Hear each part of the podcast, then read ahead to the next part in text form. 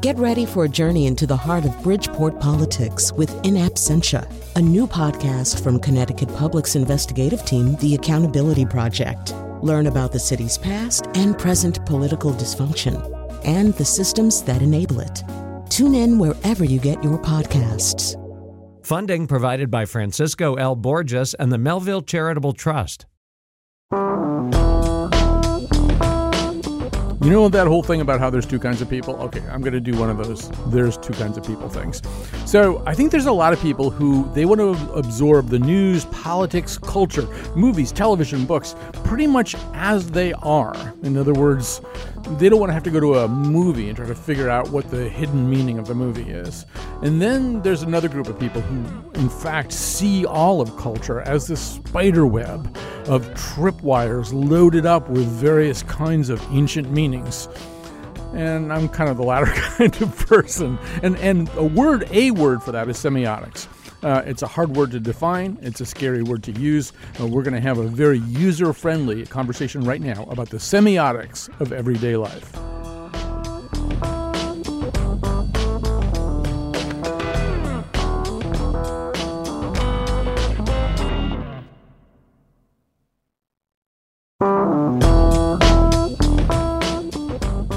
We're going to do a show today about something called semiotics, which you're either unfamiliar with, even as a word, or I'm guessing mildly intimidated by.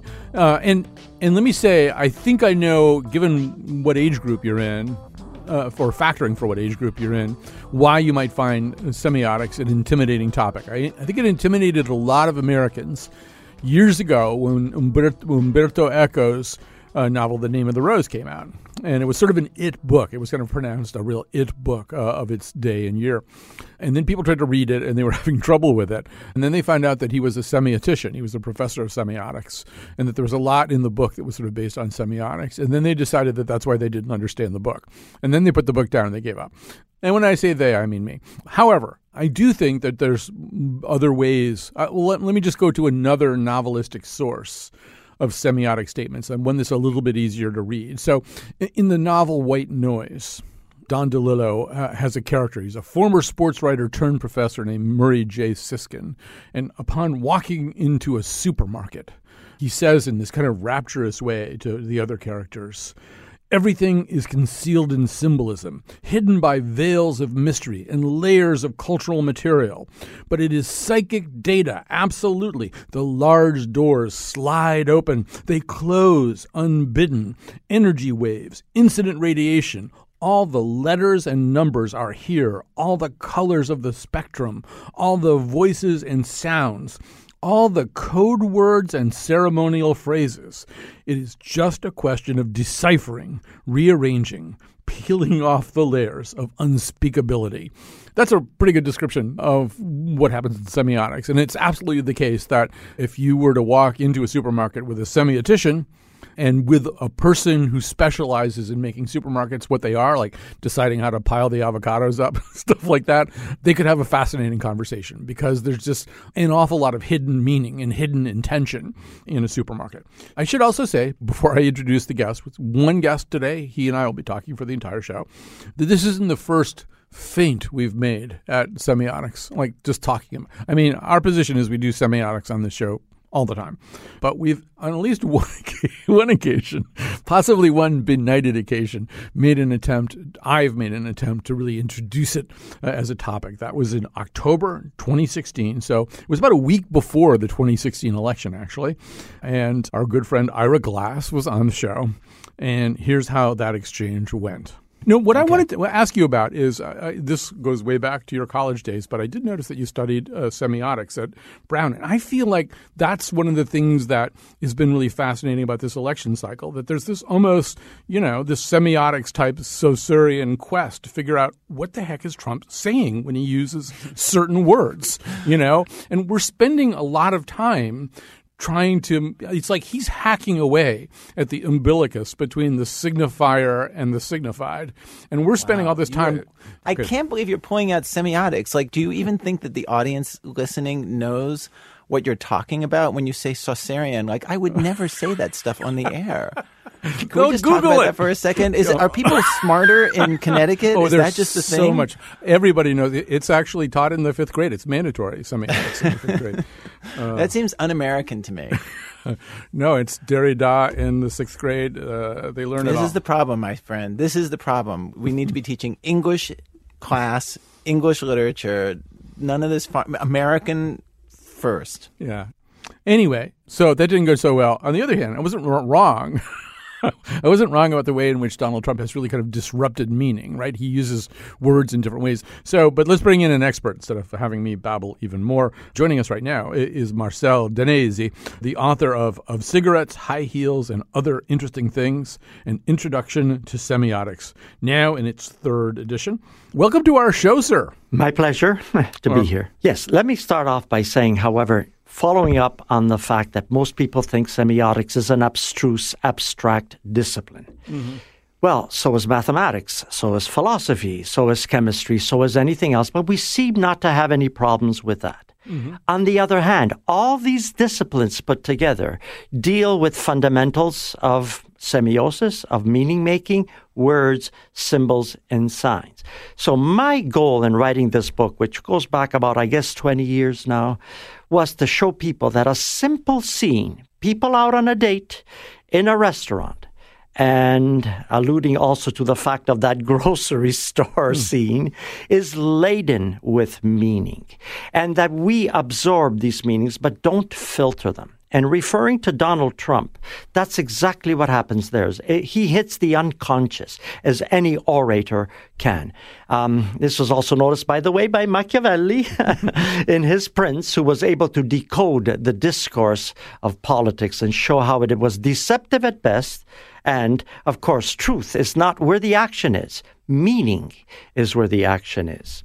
So, I want to get at, at the thing that you just referred to from your book. So, Right. and it's there in the t- in the title of your book. So, Yeah. your Yeah. book returns repeatedly to this kind of vignette where it's eight Yes. o'clock on a Saturday night. There's two Yep. cool-looking people, both in their late twenties. They're Yes. they're at a trendy restaurant, and a series of things happen. And one of the things happens that happens is they go outside and they both have cigarettes. Hence, hence the title. And so I have to tell you, I don't know whether our producer Jonathan McNicol told you this or not, but we tried to do a show about about mm. this very thing. We didn't know that you existed at the time, and i i wanted to do a, a show about the way the symbolic significance of smoking has radically changed over time. That certainly in the time of Casablanca, it was just this thing, this very cool thing that cool people did, and and then as more information got out about smoking, it it lost that specific meaning. At least it lost it some of the time, and that meaning was replaced by other kinds of meanings. So so maybe we can talk a little bit about this uh, because it it is one of the first things you deal with as you look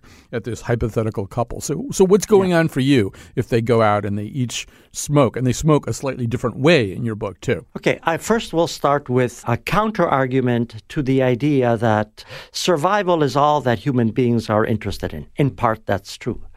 But cigarettes, what does cigar- a cigarette have to do with survival? Hmm. This is a subtext of an ongoing debate right now in cognitive science. Hmm. I'll put that on the side and then look at the cigarette itself. You can trace pretty well the modern history of the United States according to the meanings that the cigarettes have had from about the 1920s to today. Just think of the uh, advertising for Virginia Slims, which is cigarettes. Women don't smoke. The instant that they did, they imbued that act with power, political subversive power. Let's work to the 1950s, where teenagers uh, smoked all the time to show coolness or whatever you wanted to call it. And it was a kind of performance of a courtship ritual. Mm, the boys smoked, the girls timidly did, and there was a kind of nonverbal conversation going on through that prop of the cigarette. And yes, the movies, Casablanca, Rebel Without a Cause, uh, ironic movies, Caddyshack, I think, is one of them. I invented my own kind of grass, too. Do you know that? Look at this. This is registered. Carl Spackler bench.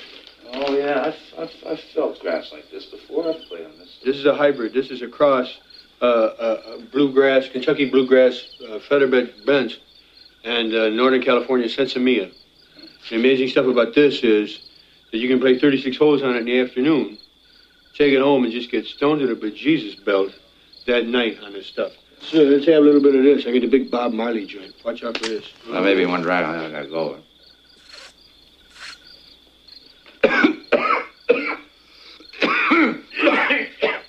It's a little harsh. Now, what the semiotician will say is that no, the meanings have not dissipated. They've morphed into a different structure. Let me explain. When people smoke outside together, outside of an office, outside of a, they are bonding together very much like 1950s teenagers and carrying on a type of nonverbal discourse. We're cool. We are going against the norms. We stand out. Semioticians will call them marked people. Mm-hmm.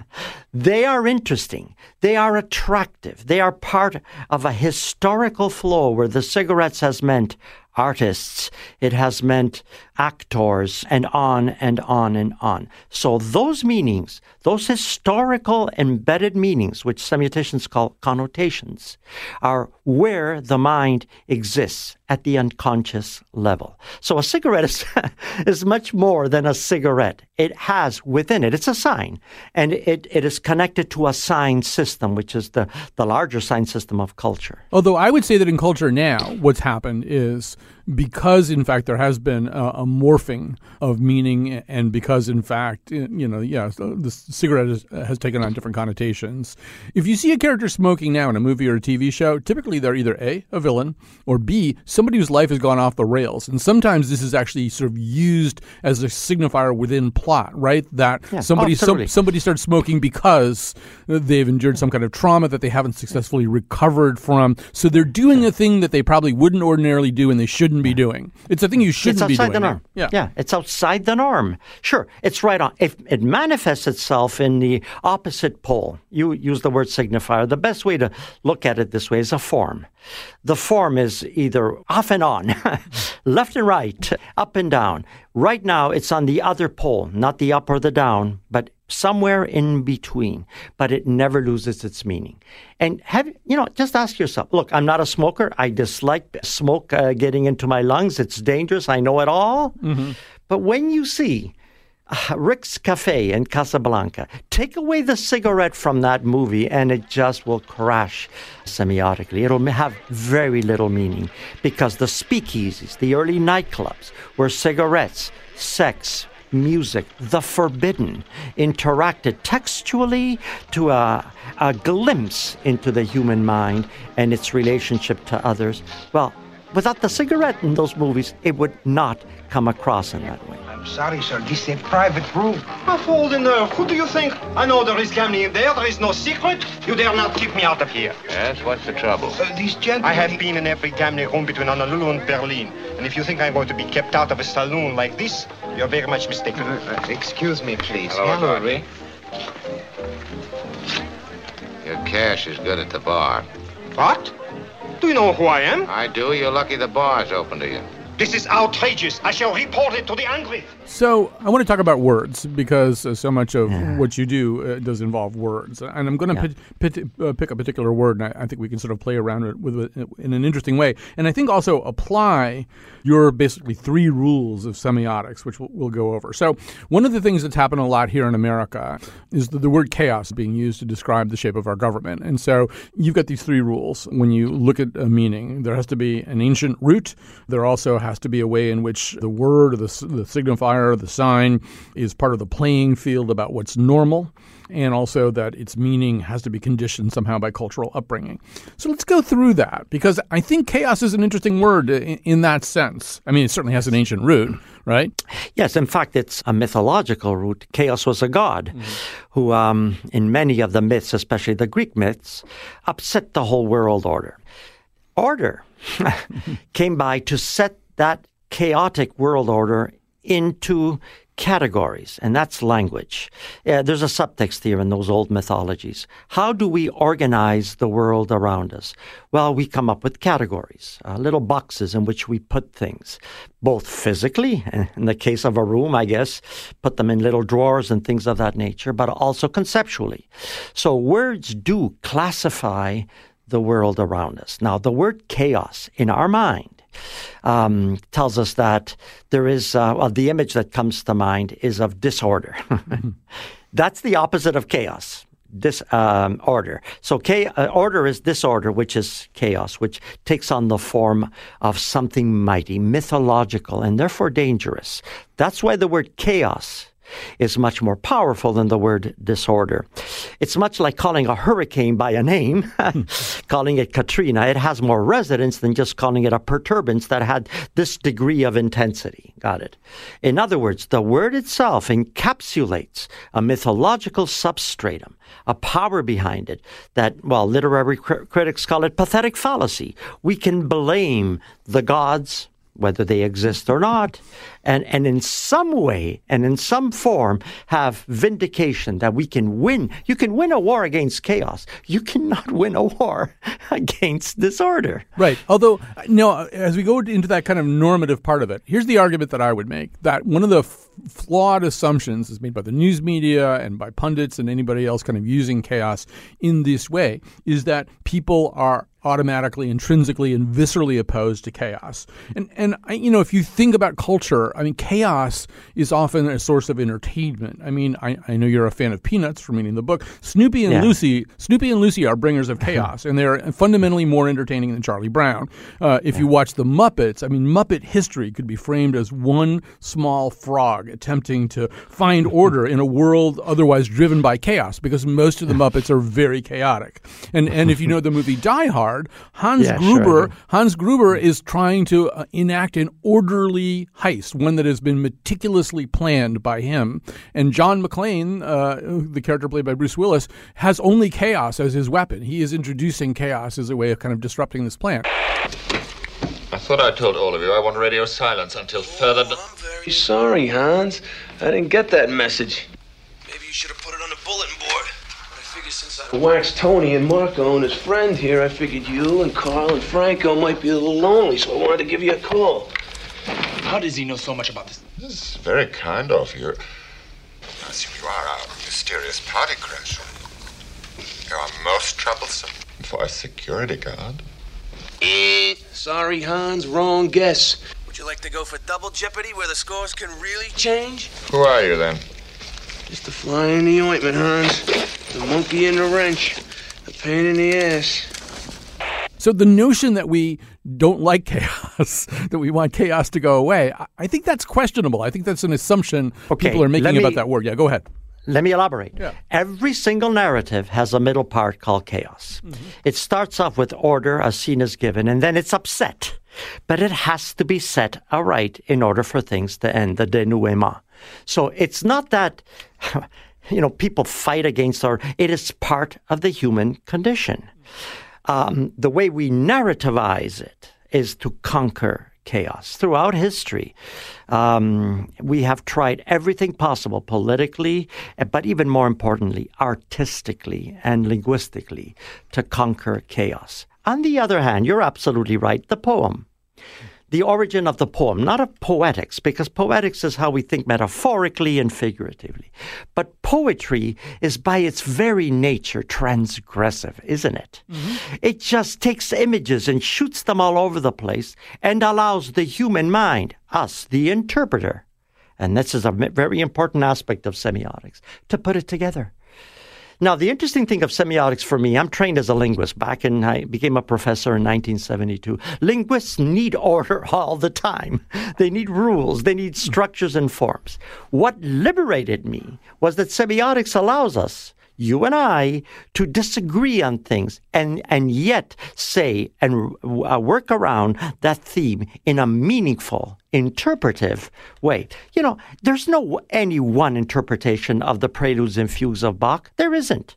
There are many interpretations, and you and I are going to accept one or the other. The point is that those, the range of those interpretations does not vary no matter how much the semiosis is infinite, it eventually revolves around a core. Now, finding that core is beyond me and it's beyond anyone.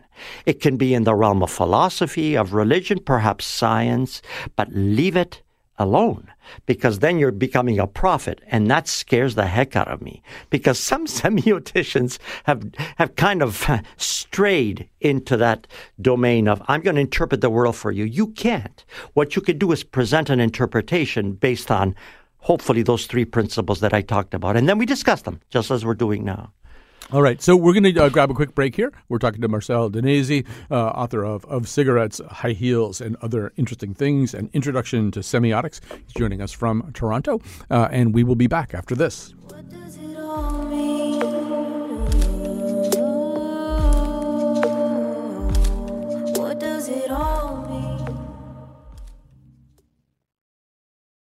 Symbols are a language that can help us understand our past. As the saying goes, a picture says a thousand words, but which words?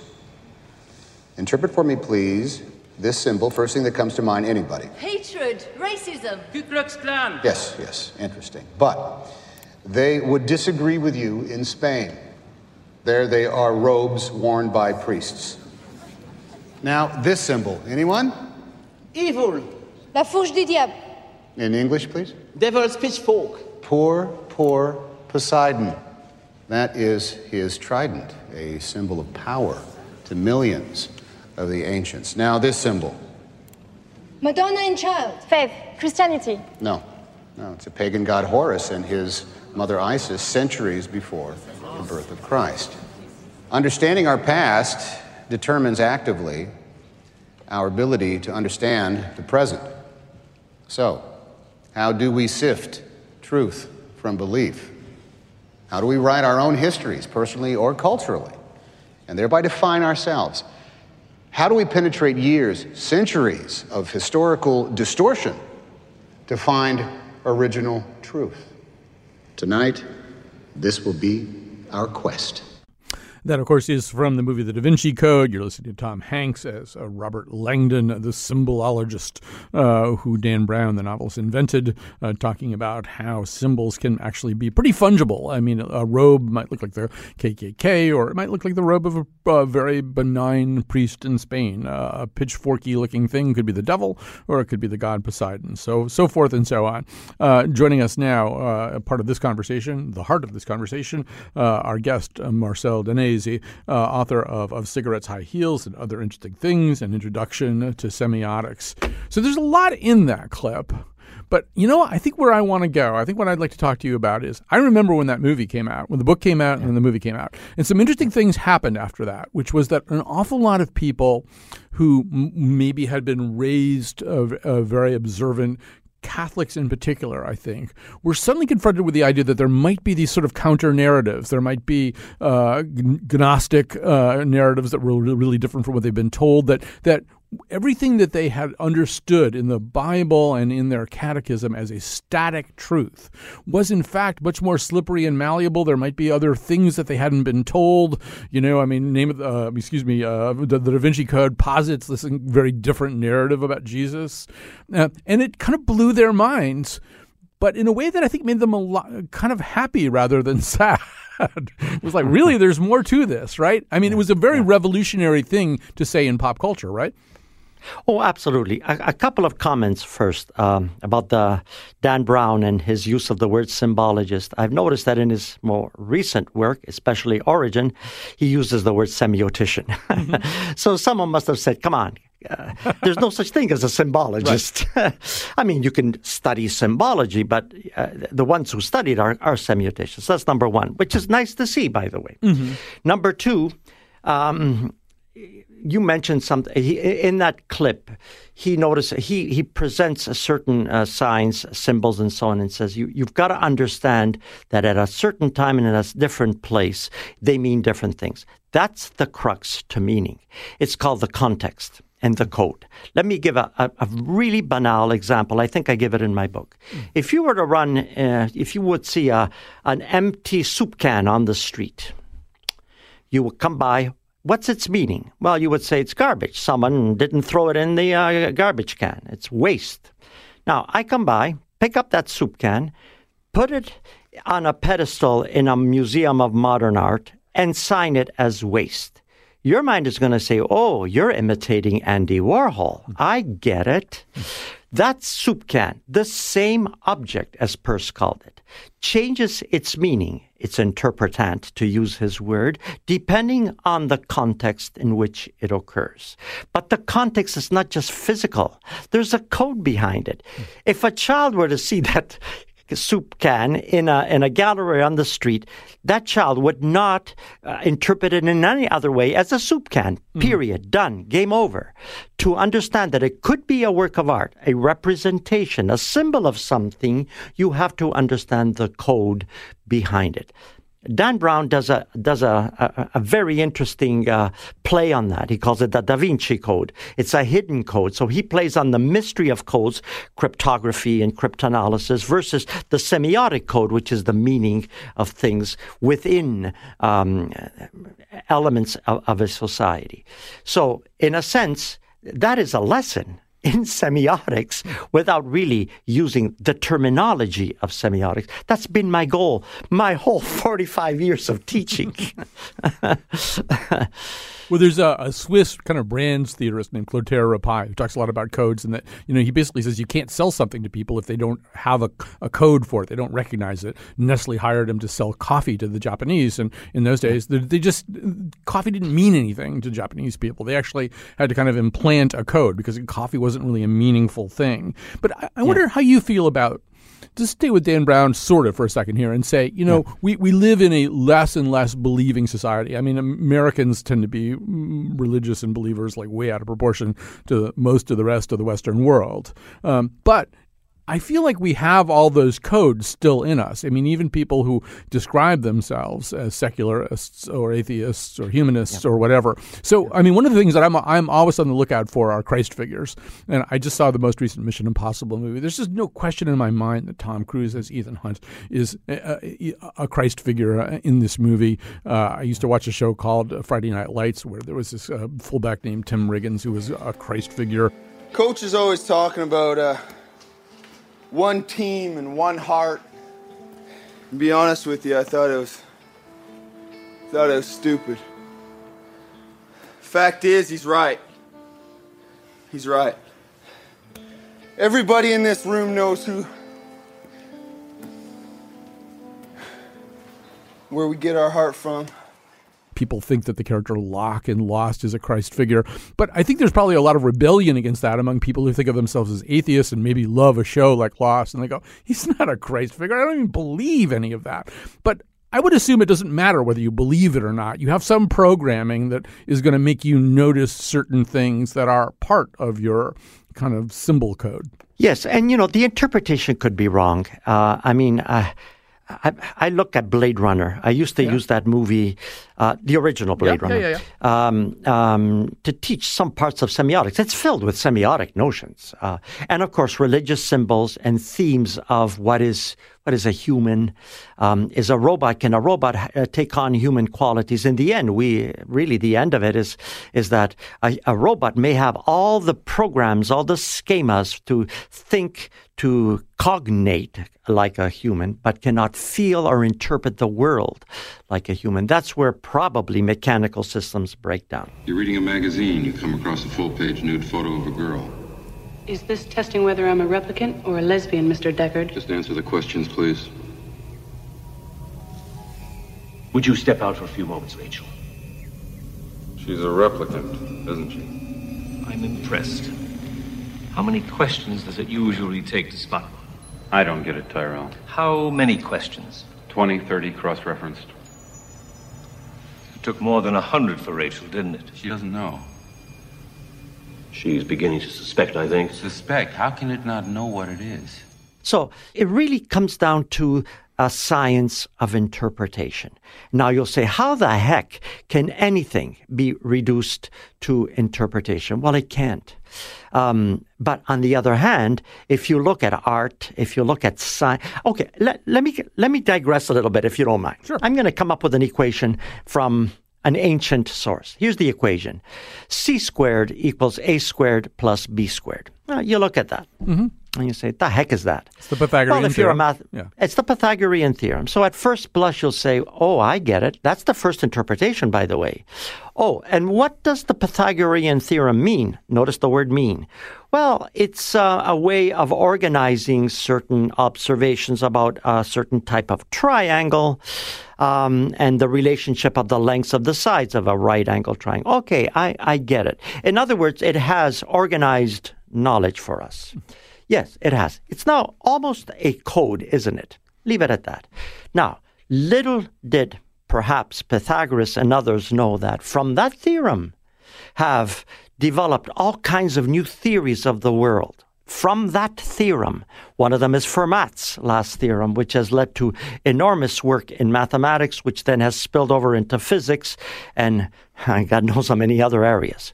In other words, our signs and our symbols, our forms of representation may pack so much information in them at an unconscious level, which is, I think, where your question was going, Mm-hmm. that we're not aware of it. Now, we do have some psychologists that have come up some pretty interesting explanations. Carl Jung mentioned that we have an, a, collective unconscious in which are symbols of a, of a very primordial nature that he called them archetypes. Those are images that then come out and play out in different forms ar- across different cultures. Not bad.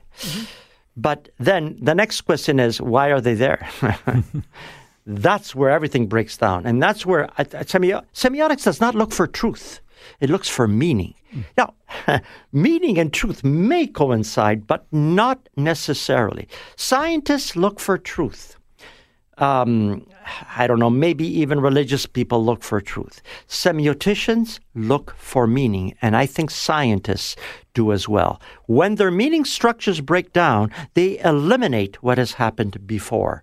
Nobody believes that the, I think, that the earth is the center of the universe any longer, but they did up to the 1500s, and it worked well. As a system of science, people navigated with it, people um, developed uh, narratives about it, and on and on. Then it changed, and we shifted. We're dealing with some of the questions that I think we will never be able to answer. So I, there might be some people listening who are thinking, "Wow, this is getting way over my head. I'm, I'm not quite sure I'm going to be able to understand this." So I'm going to drag us back down to earth. I'm going to drag us back down to the gritty world of politics, where I think semiotics just goes on all the time. I mean, they're just, uh, and I'm going to give you a case study, uh, and this is probably going to be new to you because you live in Canada, um, and be new to some people because it happened a few years ago. So I'll, I'll contextualize it first. Uh, I think it was 2006. There's a guy named George Allen. He's running for uh, U.S. Senate in Virginia. Uh, as is the case with American campaigns, uh, his his opponent had sent after him a tracker that's somebody who follows him around with a video camera, just videoing everything he says, just in case he says something that's actionable or usable in a negative commercial or something. And I mean, George Allen's campaign had done the same thing to the other guy. This guy who was following George Allen around was an American citizen, American born citizen, but of South Asian descent, and uh, a young guy looked uh, South Asian. Uh, and so George Allen at a certain point got, uh, well, kind of called him out at, a rally in a small Virginia town. And you're going to hear him do that, and then you're going to hear him explain to a now deceased newsman named Tim Russert uh, what it was he was doing. And then we'll talk a little bit more. This fellow here over here with the, the yellow shirt, macaca, or whatever his name is, he's with my opponent. And let's give a welcome to macaca here. Welcome to America and the real world of Virginia. And here's the young man, S.R. Siddharth. He's a resident of Virginia, an American citizen, straight A student at Fairfax High School, now goes to the University of Virginia. Critics say that macaca is a racist slur and that you used it because he was dark skinned. What did you specifically mean when you said, Welcome to America and the real Virginia? Why did you use those words toward a dark skinned American?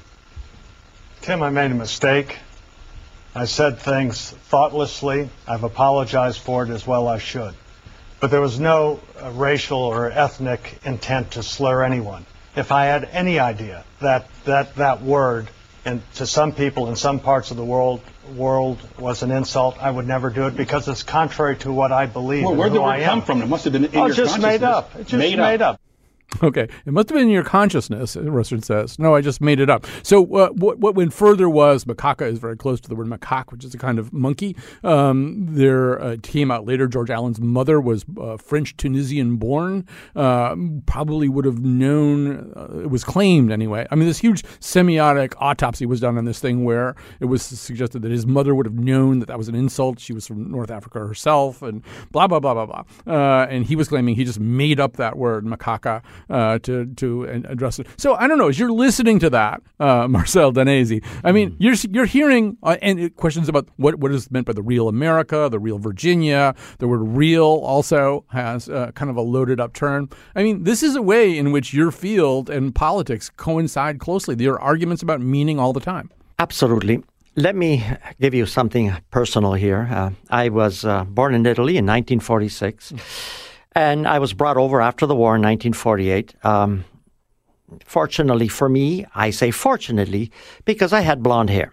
Mm-hmm. Why? Because the real Toronto at the time was not in any way close to being what the Toronto is today. And when you know peers, my kids at school, r- realized that I was Italian, they used two epithets.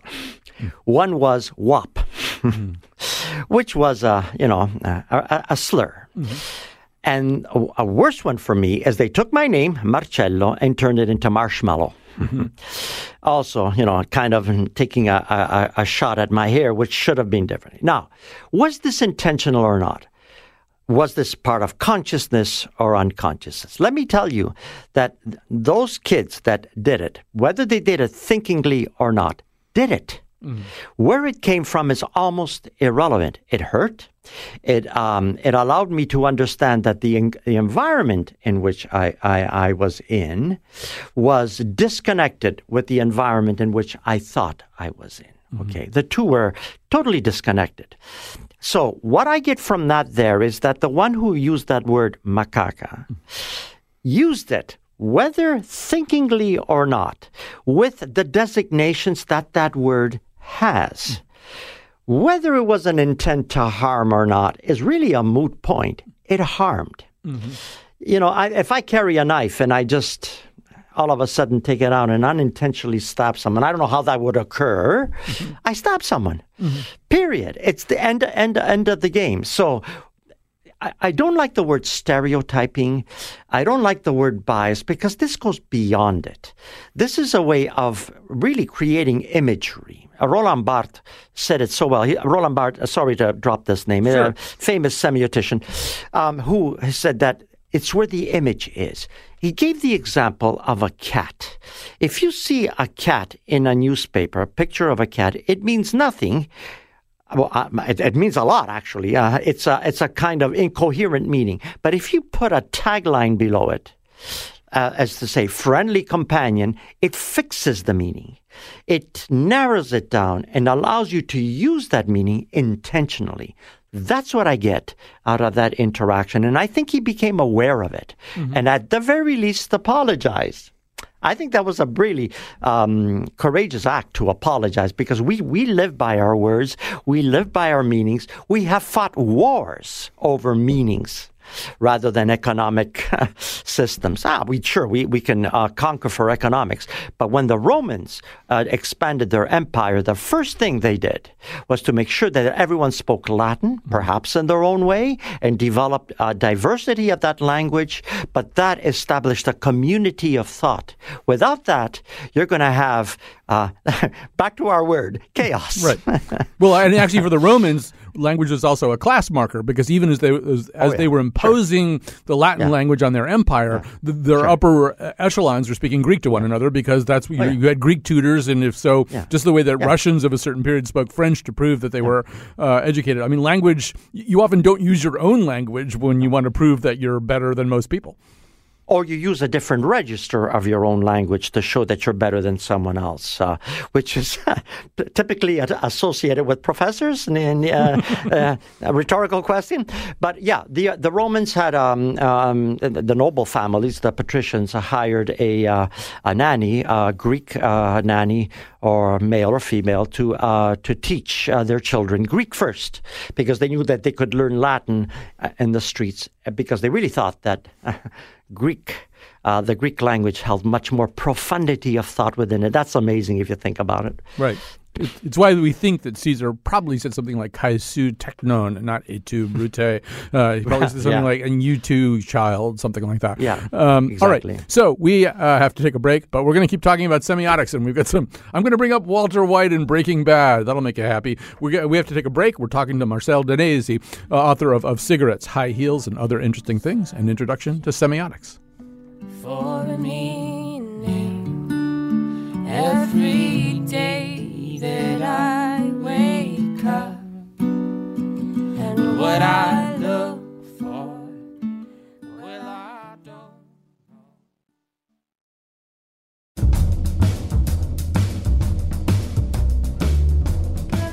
Today's show was produced by Jonathan McPants and me, Chion Wolf.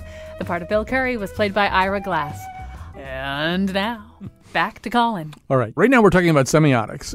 Uh, Marcel Danesi is with us, the author of, of Cigarettes, High Heels, and Other Interesting Things, an introduction to semiotics now in its third edition. Uh, we've uh, got a limited amount of time, and there's two things I want to cover. One of them is, you know, we you talked about how semiotics is a search for meaning as opposed to truth. But I wonder what you think about what happens when a culture is sufficiently divided so that uh, different segments of it extract radically different meanings from the same text. And I'll give you an example. So there was a show here in America, I'm sure it was up in Canada too. It was called Breaking Bad. It was about a, a, a high school chemistry professor who made the transition from that to kind of a meth lord. He was like this guy who, you know, really became this this maker uh, of methamphetamine and seller of methamphetamine and a pretty ruthless and twisted human being. And he kind of made, if we're talking about archetypes, the transition from being Charlie Brown, Kermit the Frog, David Copperfield, Jimmy Carter, people to whom things happen, to to being the kind of person who makes things happen, bad things happen to other people. Um, and and so I, in writing about this, described him as having turned into a monster. And in the comments I got about it, I was surprised at how many people didn't see it that way, that they really saw him as this kind of American Nietzsche, this kind of rugged self actualizer who made his own rules and was taking on the man. Say my name. Do what? I don't, I don't have a damn clue who the hell you are. Yeah, you do. I'm the cook. I'm the man who killed Gus Fring. Now, say my name.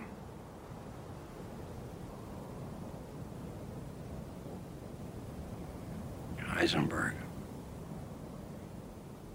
You're goddamn right.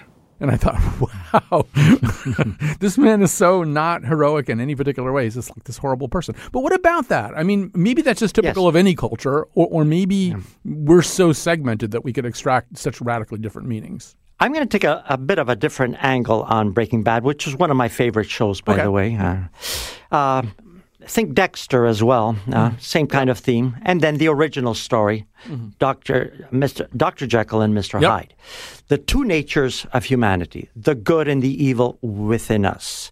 One plays out at certain times, one at the others. The need for balance, for heroism versus villainry, is one of the things that we've always dealt with narratively and um, in, in, in art and in various other forms good versus evil, God, the devil, um, Jekyll and Hyde playing out within us. So I saw Breaking Bad very much like you did. Mm. Uh, this is a monster.